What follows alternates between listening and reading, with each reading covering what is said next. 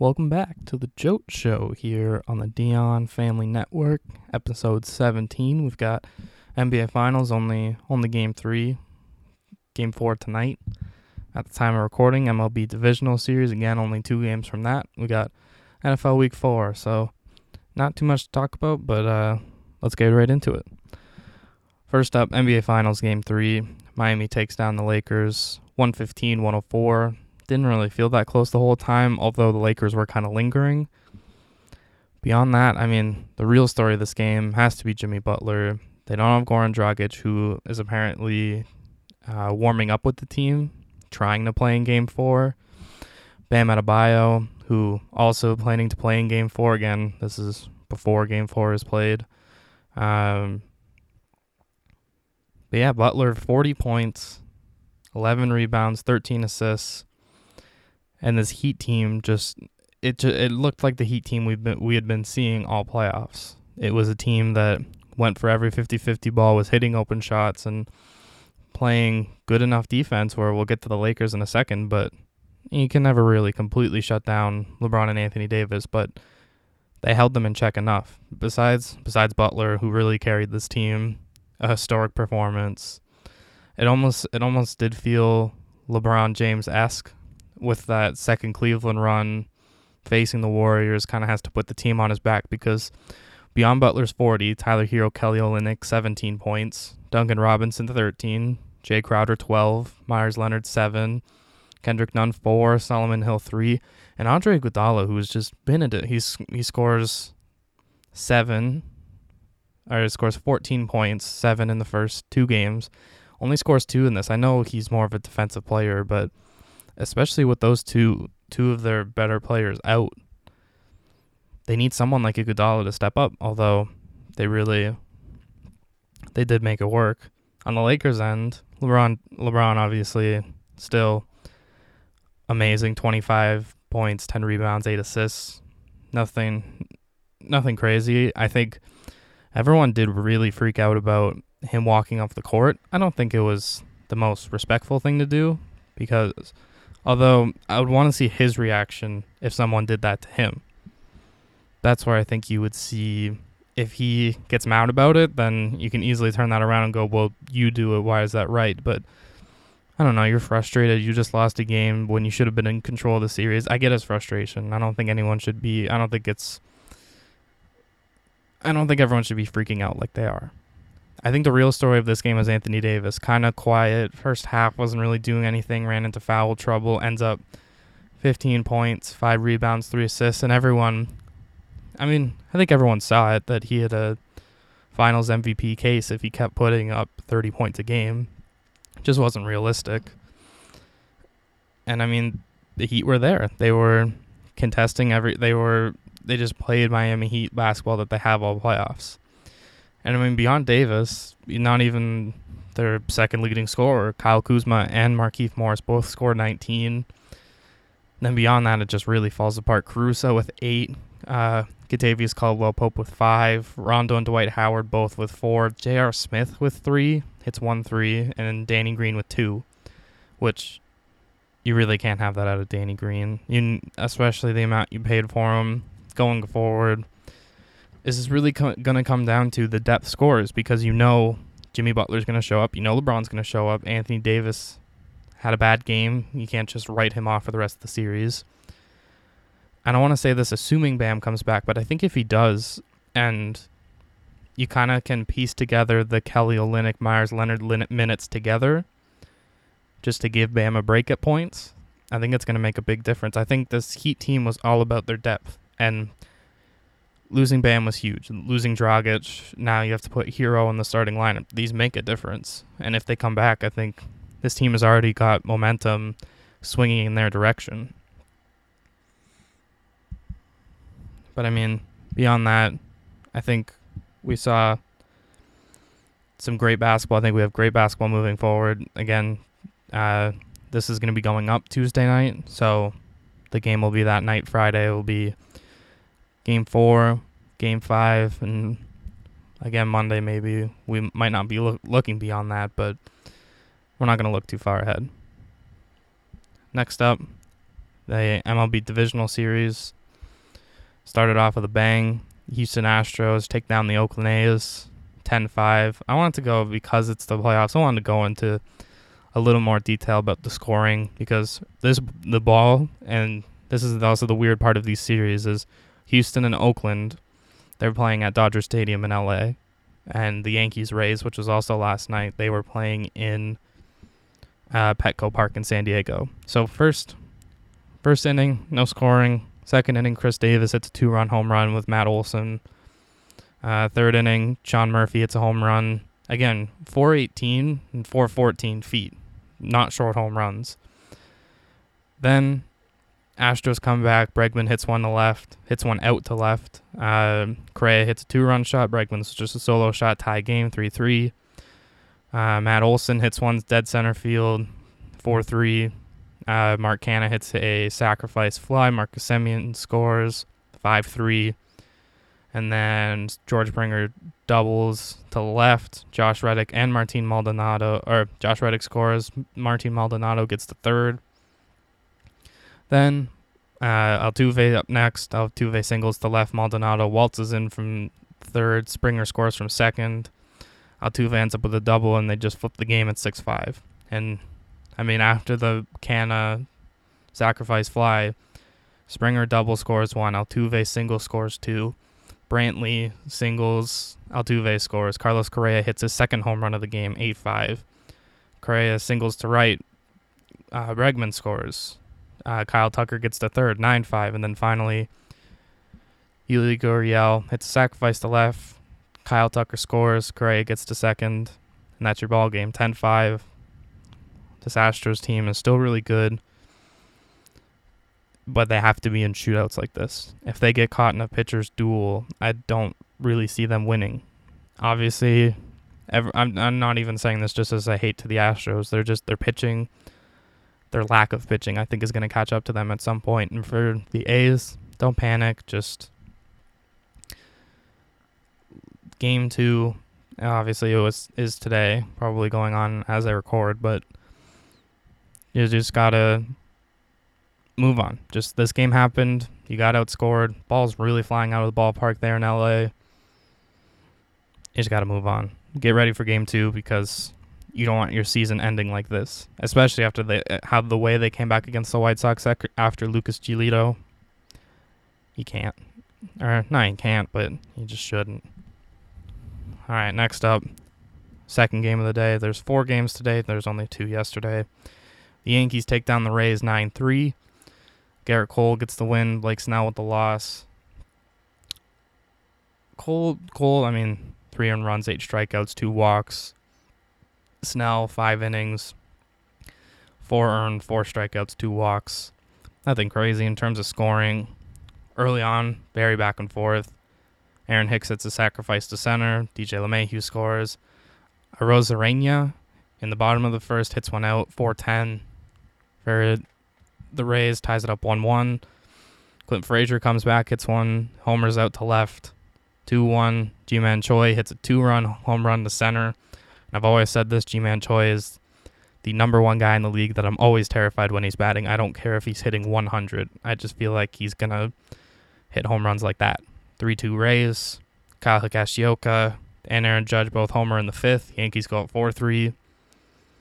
Aaron Hicks and another single to center. Higashioka and DJ LeMahieu score. Or, sorry, DJ LeMahieu gets to second. 5 3. Bases loaded. Giancarlo Stanton steps up to the plate and I didn't I didn't remember this, but uh, during his World Baseball Classic run back in 2016 with the United States team, Giancarlo and the team played in Petco Park, and Stanton had some success.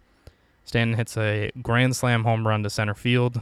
DJ LeMahieu, Aaron Hicks, Tyler Wade all score 411 feet. Yankees win 9 3. The Yankees really dominated this game. I don't think this is time to overreact and say that the Rays are done. They were the number one team in the AL for a reason. They went 40 and 20. I think looking at it, the big difference you can see is the Rays were 20 and 9 at home. I think home home field for them really makes a difference. I'm not counting these Rays out. They're a talented team. They're going to have Tyler Glasnow, Charlie Morton going up in the next couple games. I think the Yankees even before this game won this pitching battle, but going forward, they're just going to have to get to bullpens in order to really hold on and win these games. So that's it. Uh, all four series go on today. Again, once we get to Friday, we'll see where these series are at. Obviously, Astros, A's, Yankees, Rays, and then today we had Miami, Atlanta, and San Diego, and the Dodgers joining the joining the party out from Texas. So they swapped AL and NL parks. It was weird. It took me a bit to get used to, but I guess eventually it made sense. All right. NFL week 4 again. Not not an overly long episode. Just not that there's not a lot to talk about, but just kind of this is caught on the wrong day to rec- not on the wrong day, but just enough happened where obviously we're going to go through this NFL and see what happened from the weekend. But besides that, it's NBA Finals, the NHL's done. Only two baseball games since Friday. Just kind of unfortunate timing is the best way to say it. All right, first up, Joe Burrow, the Cincinnati Bengals. They take down Gardner Minshew and the Jags. What a good game. I don't want to like give it too much credit that it's a good game, but I mean, just the quarterback performances alone. Gardner Minshew, 351 yards, two touchdowns, and an interception. Joe Burrow, 300 yards, touchdown, interception. And I mean, it's kind of weird that fourth quarter, the Bengals were in control for the majority of this game. They had a big third quarter. I don't know. It just felt like the Jags didn't really want to win. I don't want to discredit them and say that they were giving up or anything, but just the last couple drives, they scored. They scored a touchdown. DJ Chark scored with 6:14 left, but or I guess maybe no, yeah, 6:14 left but then they kick a field goal at the end of the game. Like, what's really the difference of losing 33 to 22 than going for it, trying to get a touchdown onside kick? It just, I don't know. I guess there's also eight seconds. So what really were you gonna do? But I don't know. To me, it's just you got to try. Big takeaway from this game has to be Burrow gets his first win. He has a horrible offensive line. He's got pretty good targets, and surprisingly, one of them isn't really AJ Green but he's making it work, and you got to give him credit for that. Second game up, Cleveland Browns take down the Dallas Cowboys, 49 to 38. What a ridiculous shootout game. Dak throws for 500 yards for could be the fourth time or third time. Is this? Yeah, we're in week four. Okay, I just want to make sure. Um, Cowboys almost came back. They they were so close. Obviously, Odell Beckham Jr. has an amazing game. Catches that touchdown from Landry. I think he had seven total touches and three touchdowns. That's we all really just tried to turn on Odell. I I don't know. I just for me, my feelings of him was just he's very talented. Just sometimes he's his head's just not in the right place. But he showed up. Those Browns showed up, and I mean, everyone's going to talk about how amazing Baker is. This is a running football team. He game manages, and he does a good job of it. You got to give him credit for that. But saying the reason they're winning is because of Baker Mayfield to me just shows that not that you're not watching, but just all your praise or criticism goes to a quarterback. Like I don't know if anybody watching the Bengals was thinking, "Oh, this poor Joe Burrow," or not poor Joe Burrow. He should be leading this team to victories the team around him isn't that good. And he still got them a win. But I mean, Dallas, your defense is horrible, and they could still win the division. We'll get to where where they are in their division, which is hilarious at the moment. But next up, the Saints take down the Lions. 35-29. The Lions go up 14 nothing in the first half just completely fall apart. There's they're one of these teams, and I think there's a few of them that if you're behind, it's better because you just you get to throw the ball and you get to just try stuff. It's not it's not a risk. It's not. It, it's just you got to go for it. And I think the Lions being ahead, I think the Falcons are another one of these teams. If you're I think you can you could put Baltimore in there maybe, but they're the an upper echelon team. Arizona, if you're down, oh no, wait, sorry, I mixed those two up. The teams that are actually better when they're down, and I think it would be Detroit and Atlanta. That okay, we just get to we just have to go and play offense and hope our defense makes stops. That should be their mentality. Not we built this big lead, now let's try to hold it, because clearly these two teams aren't good at it. Next up, Seattle at Miami. They take them down 31 23. Russell Wilson MVP. Again, it just keeps happening. It's going to keep happening all year. This Miami team's not that bad. I kind of, I at first, I said before, especially for Jacksonville Miami game before that game, I was thinking, oh, they should just they should put in Tua. Tua that'd be great to see. But I feel like Tua is actually really learning a lot under Fitzpatrick. He had the hip issue from last year. He gets a year to learn, develop. Next year, he'll technically be a rookie just by playing time. I'm sure he'll play at some point this year, but we see the track record of it. Patrick Mahomes did it. Look how he turned out. Obviously, I don't think we're expecting Tua to be on that level, but just learning from a veteran, you get a year to prepare. It happens more in the NBA, but I think it's a I think it's a good thing now that I I really looked at it. Next up, the real the loser leaves town match. Minnesota, they take down Houston in Houston 31-23, resulting in the firing of Bill O'Brien both as GM, head coach. I'm sure he was the offensive coordinator, defensive coordinator, he might have been the president, the owner. He's out and I just think for Houston that's why this week I'm I'm really wondering about Houston because teams that fire their coach, I find they always in that first game especially they play fired up. They want to win for their coach. But in this game, Justin Jefferson, I I said he's not Stefon Diggs last week. He's not, but he's still their number two wide receiver with Adam Thielen. I think that's a really good duo, and I think he could grow with Kirk Cousins. Next up, Arizona. Go to Carolina. They lose in Carolina, which I think brings up the question of so Carolina's won two games without Christian McCaffrey. And I'm not saying this is a detriment to McCaffrey, but I just think as a whole, why why are we paying running backs? Because clearly, think about a team like the Chargers, because uh, I'll talk about them next. They have four legitimate running backs you can just kind of plug in and play.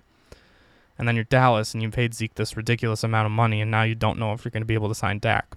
I mean, obviously Jerry Jones could do it, but it was just a thought. Why why pay a running back when you could just have an ensemble like the Patriots are the prime example of this. Why have one running back you pay a lot? Even even the Falcons, they have three running backs they can throw out there for different scenarios. Arizona though, they're turning into the disappointment team. They fall behind and they just really offensively couldn't get it together. Kyler is fun, he's shifty, he's crafty, but at just at this point it's not enough especially in that division. If San Francisco gets healthy, we saw how close they were in that Sunday night game. If they get healthy, that's going to be a problem for Arizona. For Carolina, though, just take these wins as you can. Once you run into your division more, I guess, because they've already played Tampa, but I think they're in for an overachieving season. And I think I, I liked that before the year, but I didn't think it would be at, at the expense of the Falcons, which mathematically should have just made sense. Next up, those Chargers. Justin Herbert gets in a shootout with Tom Brady. Brady throws a pick six again.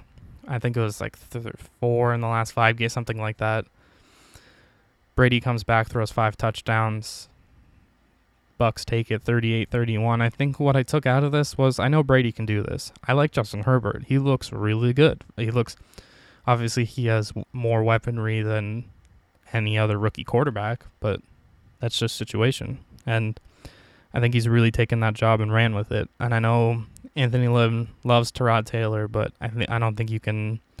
The way Herbert's playing, the way he's keeping you in these games, and the way that they had a lead against the Bucs, I don't think you can replace him. I think you just got to give him time to grow. And if he really starts to falter throughout the like rest of the year, then sure, then give him some time to develop. But for right now, I'd say roll with Herbert if you're the Chargers. See what you got, because he looks like he could be a franchise quarterback.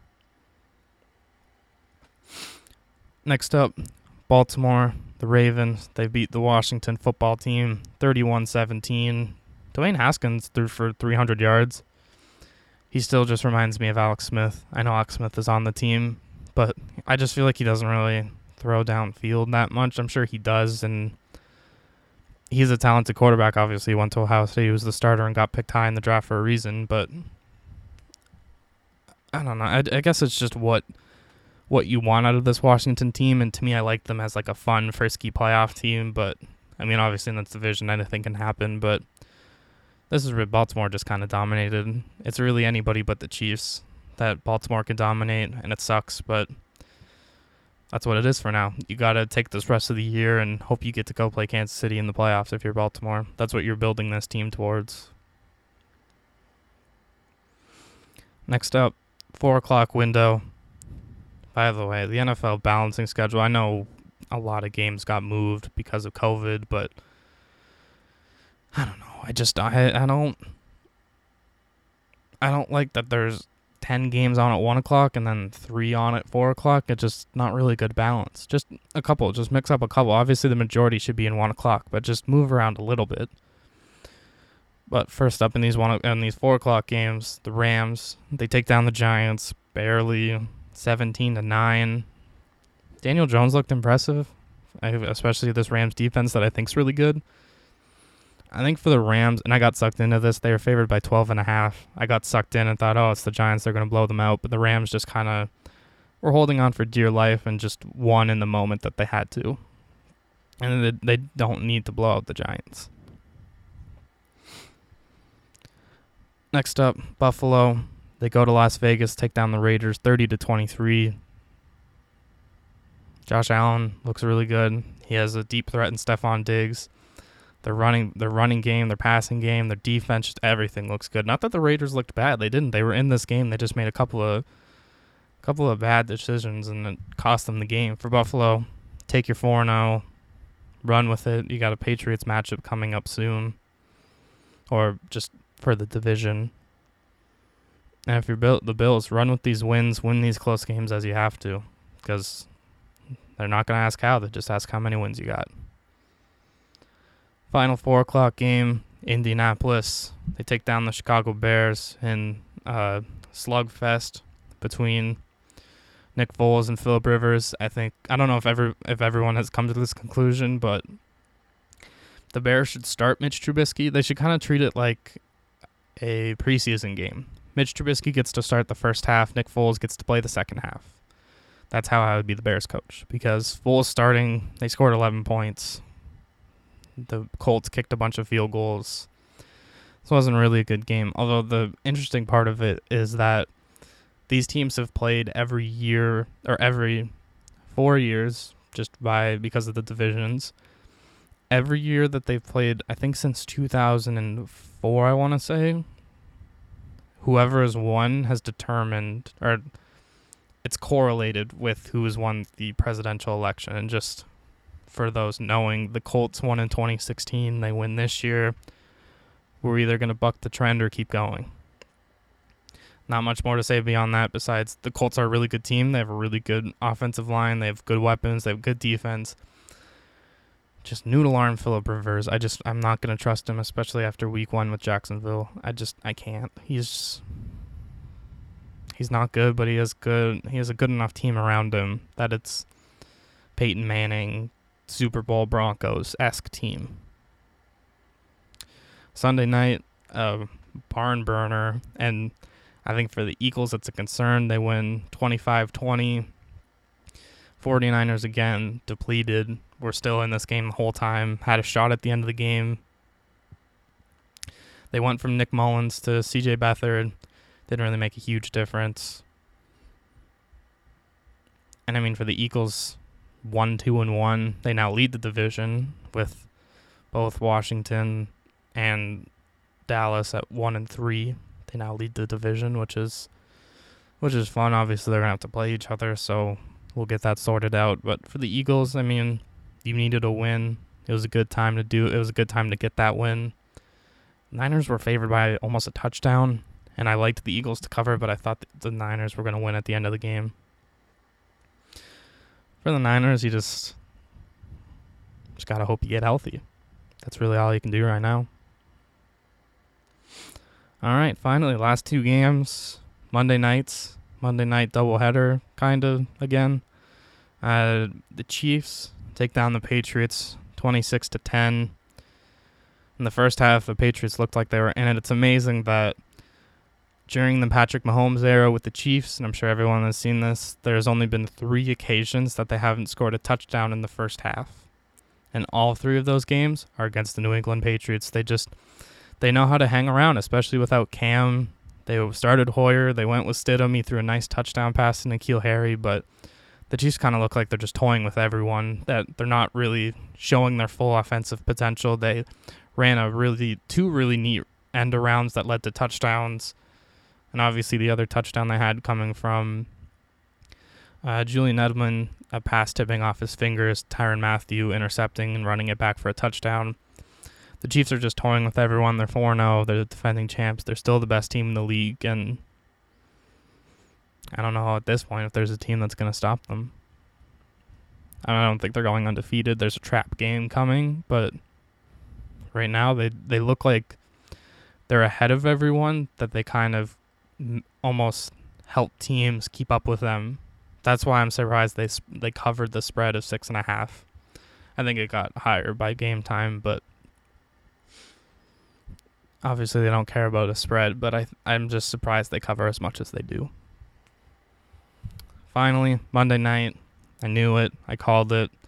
The Packers take down the Falcons, thirty to sixteen. Again, the Falcons, if they're playing from behind, not that not that you should feel more confident about them, but just if they're coming from if they're trying to play from behind, they look a lot better because offensively they just kind of have to air it out, and defensively they just have to hope for stops. That's the perfect scenario for them. Putting too much pressure on this team is why they've blown double digit leads. They just can't handle it, and I think that goes back to Dan Quinn.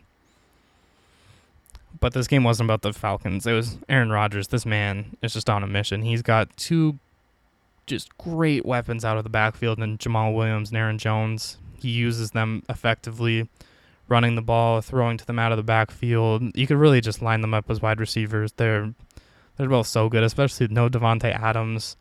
Their tight end, who I can't remember his name now, caught two touchdowns. Toman, Timon.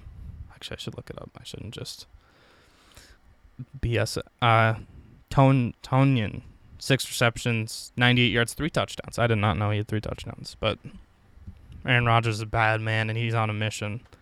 Especially that everyone tries to count him out every year. I'm glad I didn't make that mistake. I not that I fully support the oh we don't need to get him weapons, he's Aaron Rodgers, but clearly he's going to make whatever weapons you give him work. And that's just Aaron Rodgers. So, that's that's about all I got. It's half an hour, nothing, or almost half an hour, nothing, nothing crazy. If you want to check out anything that we're doing here in the Dion Family Network, you can follow the Instagram at Dion Family Network. Uh, you can follow my blog, jack-dion99.blogspot.com. Daily picks, NBA Finals picks, the MLB playoffs, NFL. Uh, yeah, and besides that, we'll see you next time.